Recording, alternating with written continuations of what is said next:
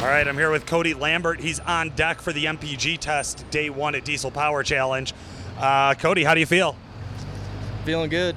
Let's see what it does.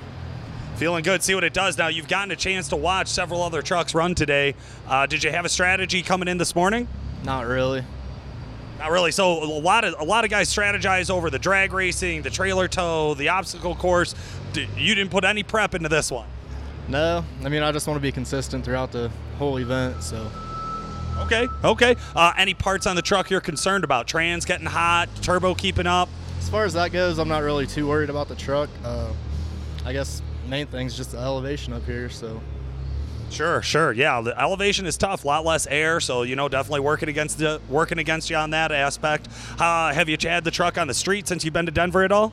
yeah, we had it out on the street a little bit. It seems to spool pretty quick still, but I guess we're gonna see what it does on nitrous.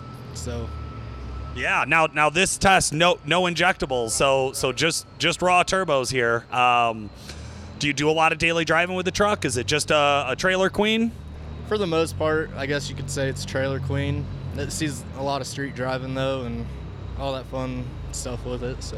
Okay, awesome, man. Well, congratulations and good luck. We're ready to see you run. Yep, thank you.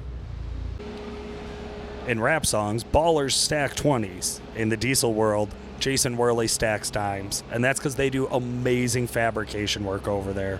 Uh, Jason, Ryan, and the rest of the Worley crew do everything from twin turbo kits to S300 and S400 installs, all the way over to traction bars and other custom setups and custom fabrication jobs. Check out WCFab.com for all of your custom fabrication diesel part needs. All right, I'm coming up to Cody Lambert right after his run for the MPG test, day one of Diesel Power Challenge. How'd it go? Well, a lot better than I expected for sure. You seem just a little bit nervous as you are getting ready to go on there. Uh, you're smiling now. You're happy now. Are you putting your fucking shoes on now? Put them back on. Did you do the shoe the test with no shoes on? Yeah, gotta have that foot control. That is the first time I have heard that. Okay, did the test. So barefoot Cody Lambert uh, finish it up. No mistakes. Is that correct? Yep, no violations. We used uh, 0.29 gallons of fuel. Holy hell! Do you know where that puts you right now in the competition? I want to say fourth or fifth, probably.